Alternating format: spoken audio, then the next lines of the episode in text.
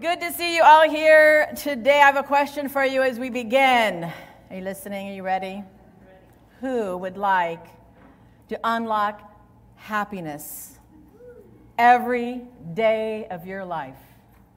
Right. I know it feels all of a sudden like an Amway meeting or something. Sorry about that.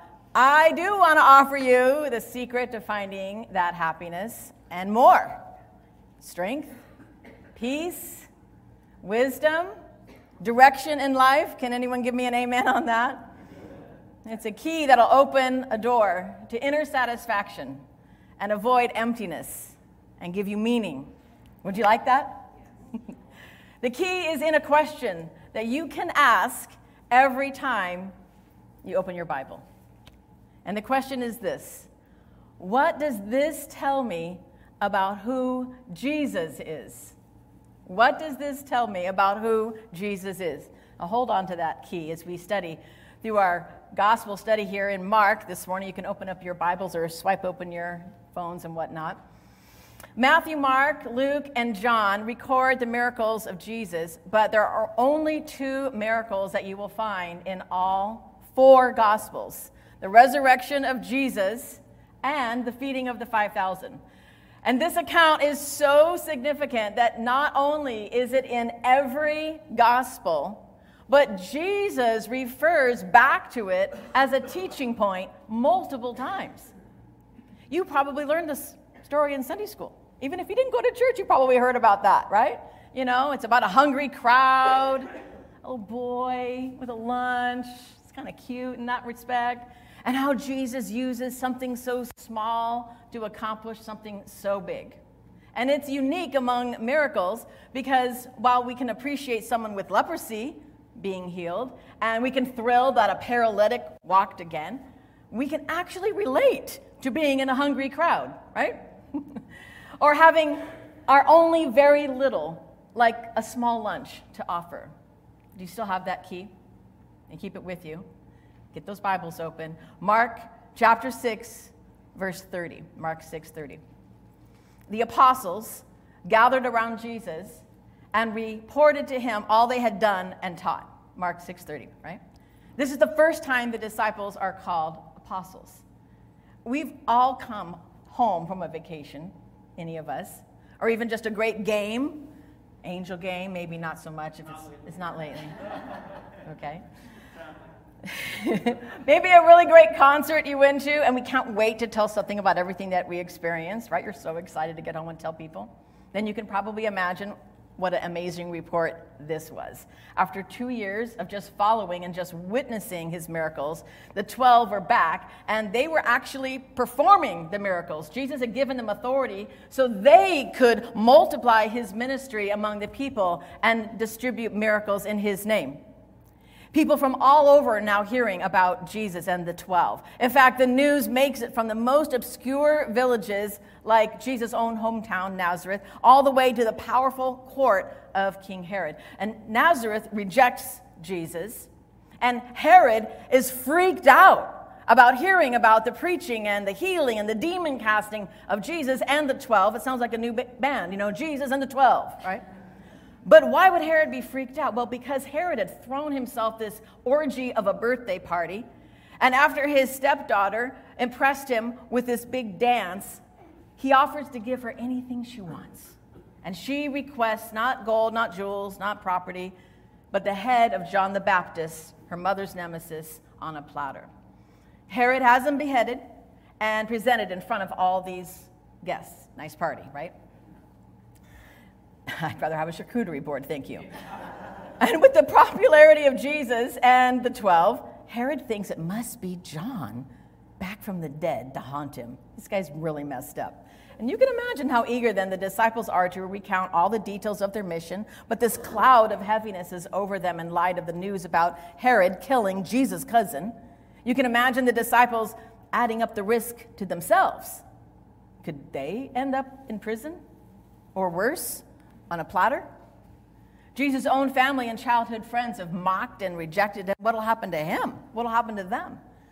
As they gather to debrief and grab this meal with Jesus, their time together is interrupted. Mark 6:31. So many people were coming and going, they didn't even have a chance to eat. But maybe this is their moment.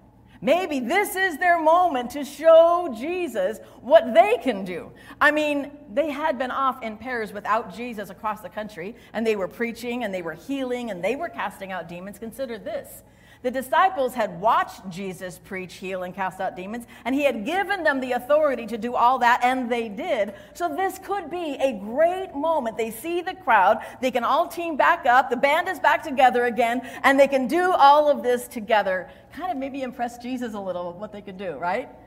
I mean, a meal can wait. The crowds are almost here. The disciples' eyes then turn from the crowd, stampeding toward them back to Jesus.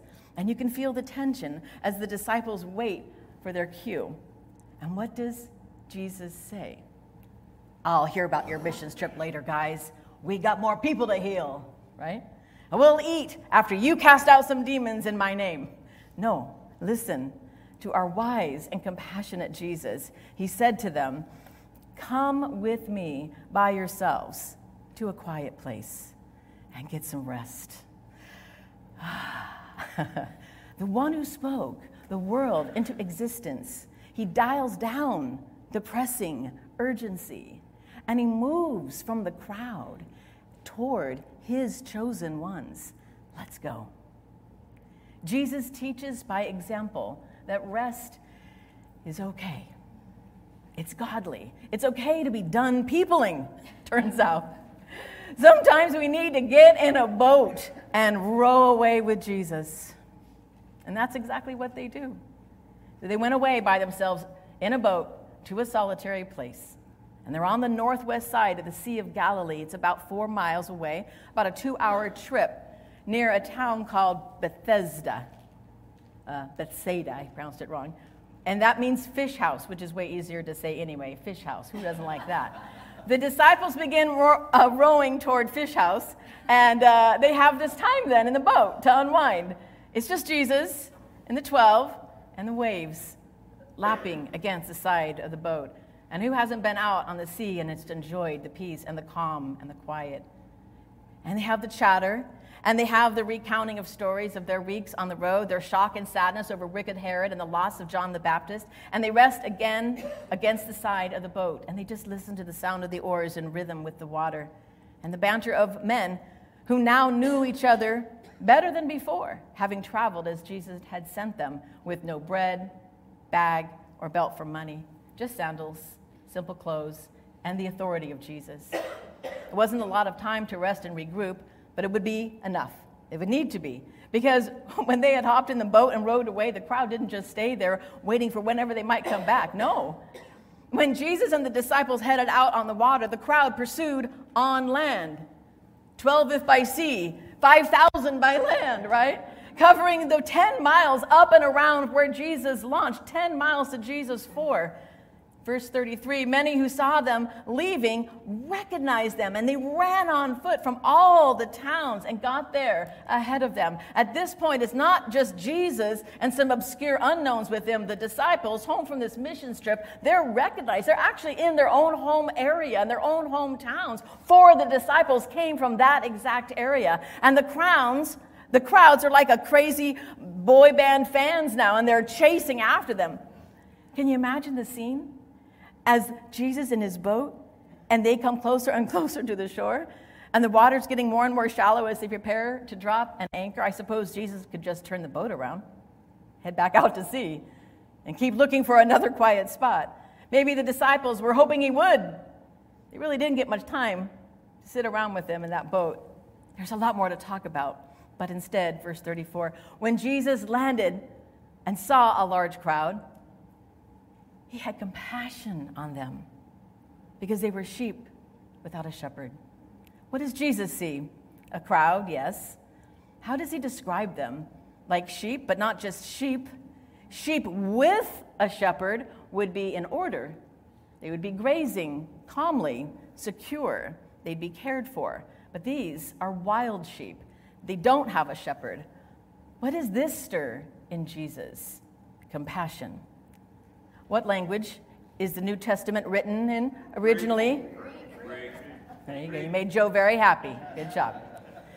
The Greek root word translated compassion is a, another fun word to say, splanchnon. That feels like a Pokemon character, really.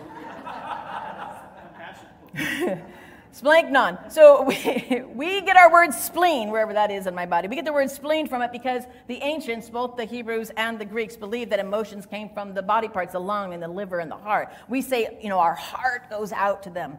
Or um, I had a gut wrenching situation, right? This kind of compassion, the splanchnon Jesus is expressing, is gut level compassion. He saw the crowd, he ached for them to the core of his being. What's the best commentary for understanding the New Testament? Ah, the Old Testament. Good job, ladies. When you read the Old Testament, you see over and over God's people described as sheep without a shepherd. And God's promise over and over to provide a true shepherd that would bring them in and set things right. In Ezekiel 34:10, God says, I'm against the shepherds who hold them accountable for my flock. I will rescue my flock from those shepherds. I, myself will search for my sheep and look after them. And here now is Jesus. And who is Jesus? Their shepherd. They don't know that yet. They don't see a shepherd. They don't even know they're lost sheep. But Jesus sees how lost they are, and it moves him. And whenever Jesus was moved with compassion, change comes next. The compassion of Jesus isn't just him passing by and wishing there was something he could do. The compassion of Jesus causes him to go into action every single time. I don't know who Jesus is to you, but I pray that this is the Jesus you will see. This is the Jesus that you will know. The Jesus who searches for his sheep and looks after them. Jesus is filled with compassion for you here today, as much as if you'd been on the shore in the crowd that day. And maybe you find that hard to believe. Too often we imagine how Jesus would feel toward us based on how we feel about our own selves. Maybe we imagine Jesus feels towards us the way other people have told us who we are. But that's not Jesus. That's not Jesus. Jesus is full of compassion for you because he truly knows you and he loves you still. He's longing for you as a sheep. And he is your shepherd, wanting to carefully tend you. And so, what does Jesus' compassion move him to do? Think of all the possible things that Jesus could do. I mean, think of yourself in that crowd, and what would you be wanting?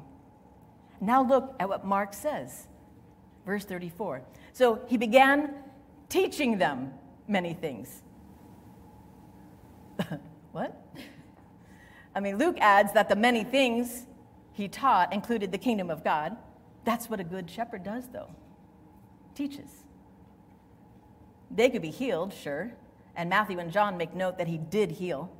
But if they're healed and they never learn and accept the kingdom of God, what good is that? You can go to hell in a healed body. What profit is that? Jesus' mission is to heal their souls. His teaching has the words of life. At some point, the disciples start assessing the situation a big crowd growing bigger, Jesus still teaching. They're still tired and hungry. Their thoughts turn from what is happening to what they want to see happen. And they skip right over what could happen in the name of Jesus. From what is happening to what they see happen, and they skip right over in the name of Jesus. What happens when followers of Jesus prioritize our own agenda over God's? We miss out on ministry. We miss out on watching God do something amazing when our own plans become the priority. What happens next, I'll describe as the disciples having kind of a Captain Obvious moment with the creator of the universe. First, the facts. This is a remote place, they said, and it's already very late. Both true. no new information here. But instead of asking Jesus what to do, they offer their own uninspired solution send the people away so they can buy themselves something to eat. That's it. That's the plan. We're too far away. It's too late in the day. Send the people away and let them figure it out. And think about this I mean, these are the same 12 disciples who just hours ago were in a boat recounting all the teaching, healing, and casting out of demons that they had done in Jesus' name. The very same who received supernatural authority and power from Jesus Christ to perform miracles. Was there no room in their mind for a miracle now?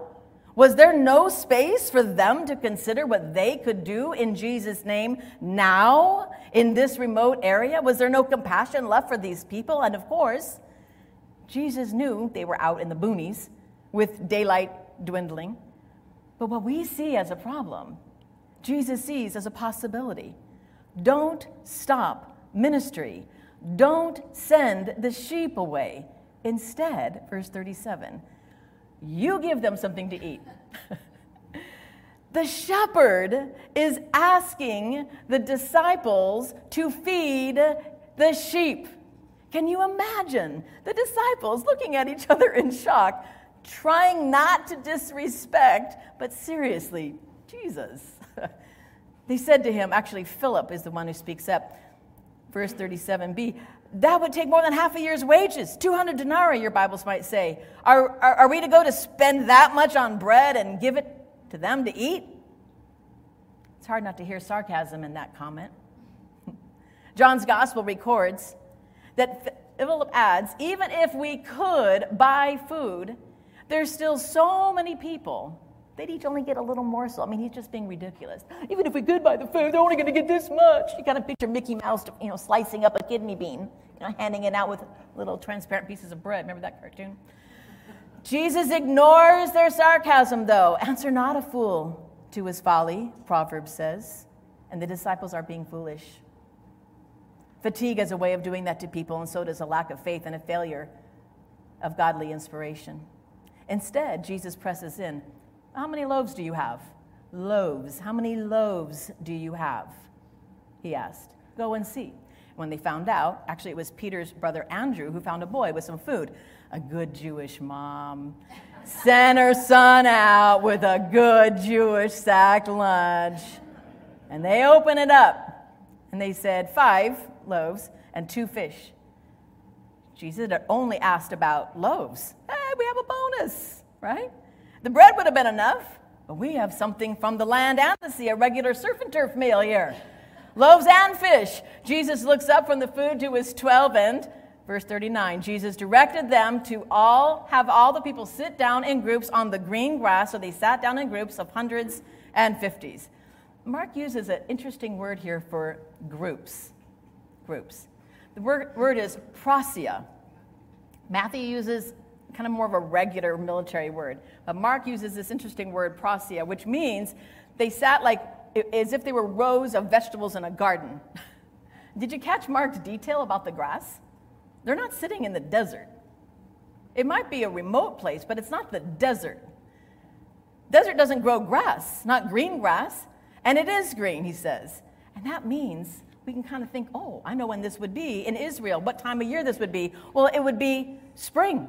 Springtime. That's when you get grass in Israel. And John wrote that this happened when Passover was near. So we know it was definitely spring because Passover is always in the springtime. And this explains why, in such a relatively remote area, there were 5,000 men. That's not a generic word for mankind. It actually means males, 5,000 men. You know, God's law required that men, males, travel to Jerusalem every year to celebrate Passover, the feast and most traveled with their families. It was quite an occasion. Josephus, the uh, Jewish historian, he recorded that over 2 million people would arrive in Jerusalem during Passover in the spring, right? So the crowds this day were heading to Jerusalem to sacrifice their Passover lambs, and they were seeing the Passover lamb in person. They didn't know that yet. But something is going to happen that'll help them see. Many of these 5,000 men would have been with their wives and their children, and some estimate that this crowd was upwards of 20,000. And here they all are, like rows, 50s and hundreds, not unlike this group in here, right? Like rows in a vegetable garden. Finally seated and quiet, their eyes turned to Jesus. Verse 41 Taking the loaves and the two fish, and looking up to heaven, he gave thanks, and he broke the loaves. Then he gave them to his disciples to distribute to the people and he also divided the two fish among them all. The disciples had warned they wouldn't be able to feed so many. they would run out of food if they even tried. Everyone would just get a little tiny bit. You know, they're so dramatic. Same disciples who just a moment ago couldn't imagine any outcome except for ministry to end and the people to leave are now literally experiencing creation happen in their hands. This was a massive miracle. For the crowd, it was a day they'd never forget, but I believe this miracle was mostly for the disciples, the future shepherds who Jesus would ask again to feed his sheep. Yes, the people in general benefited from it, but all people benefit from the kindness of God, don't they? We call this the common grace of God. Common grace extends to all, even people who are indifferent to Jesus. They can experience goodness in this world. No one has to become a Christian to wonder at the beauty of a sunrise or sunset, or delight in the smell of fresh rain, or enjoy a delicious meal. The world today, just like that crowd 2,000 years ago, enjoys the common grace of God. All can taste and see that the Lord is good.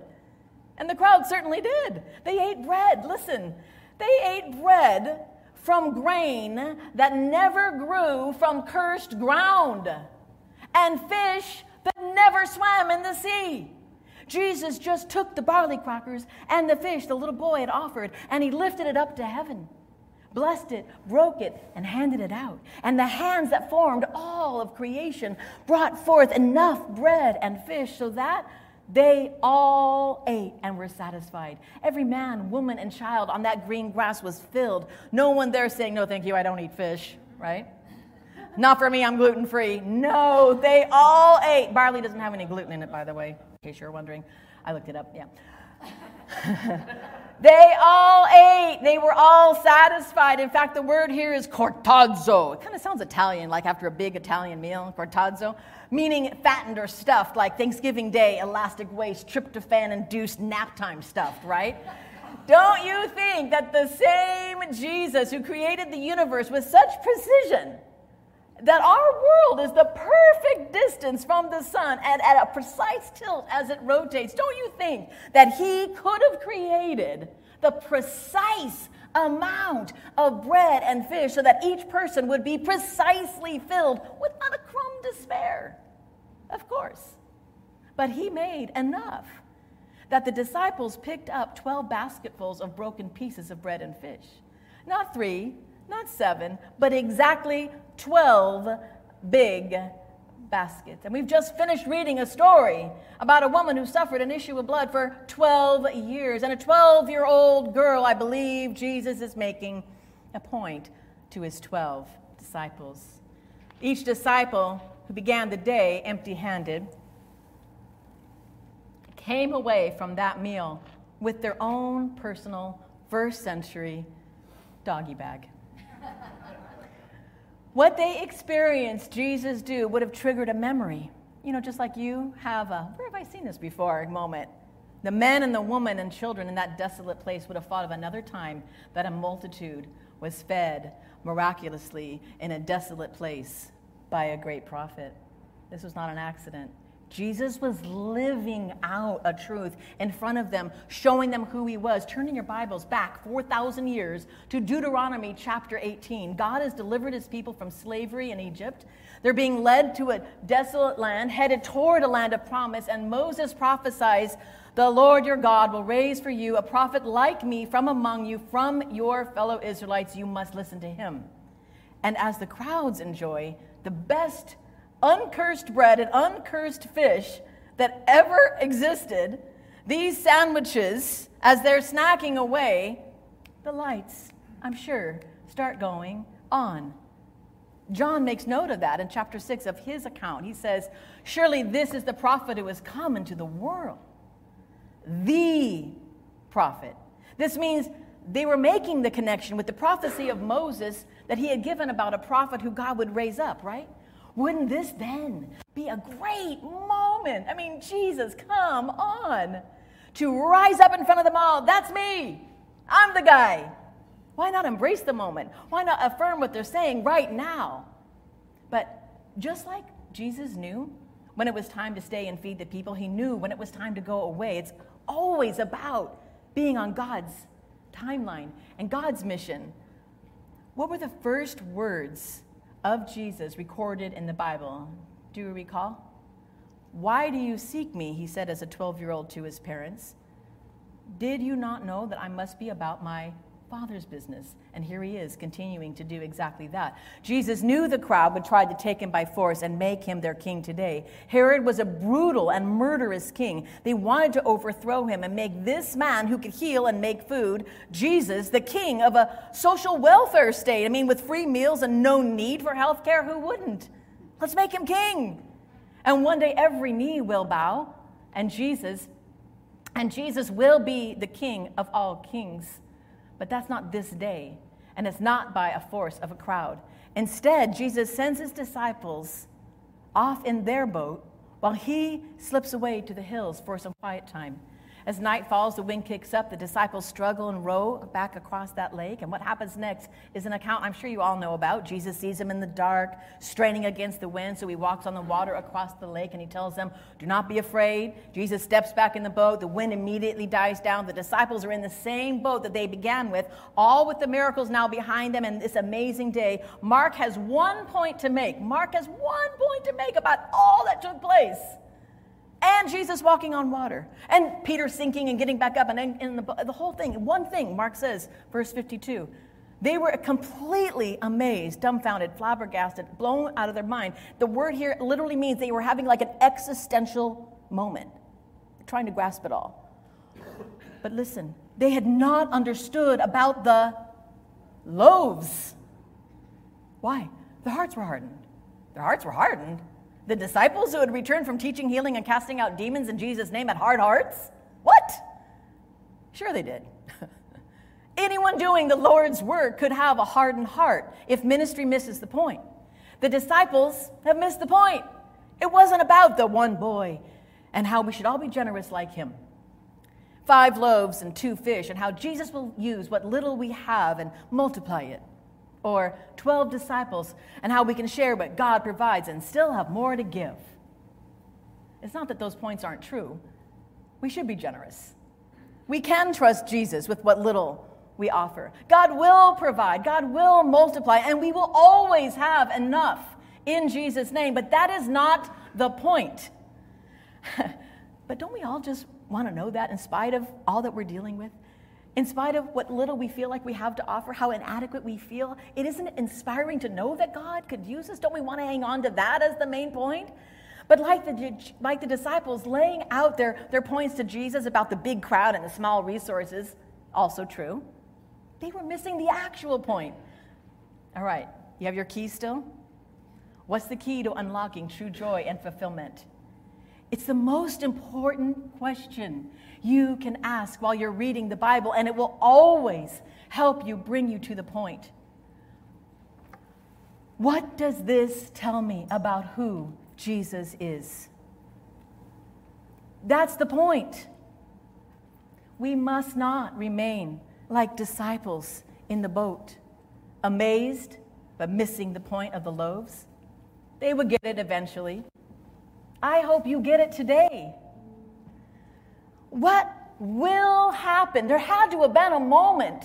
What will happen that caused the disciples to get it? It will happen when they see the resurrected Jesus. They'll remember his body was the bread broken at Passover for them, his blood, the Passover lamb, their shepherd who takes away the sins of the world. And we can remember it now. We're going to have time for communion in a moment as you take the bread and as you drink the cup. Remember him today. Ask God to answer. What does this tell me about who Jesus is? That's the point. Please stand and pray together with me.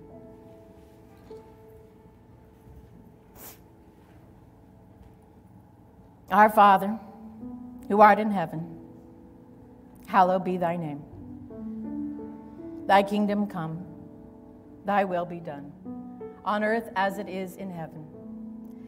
Give us this day our daily bread, and forgive us our trespasses as we forgive those who trespass against us. And lead us not into temptation, but deliver us from evil. For thine is the kingdom, and the power, and the glory forever and ever. Amen.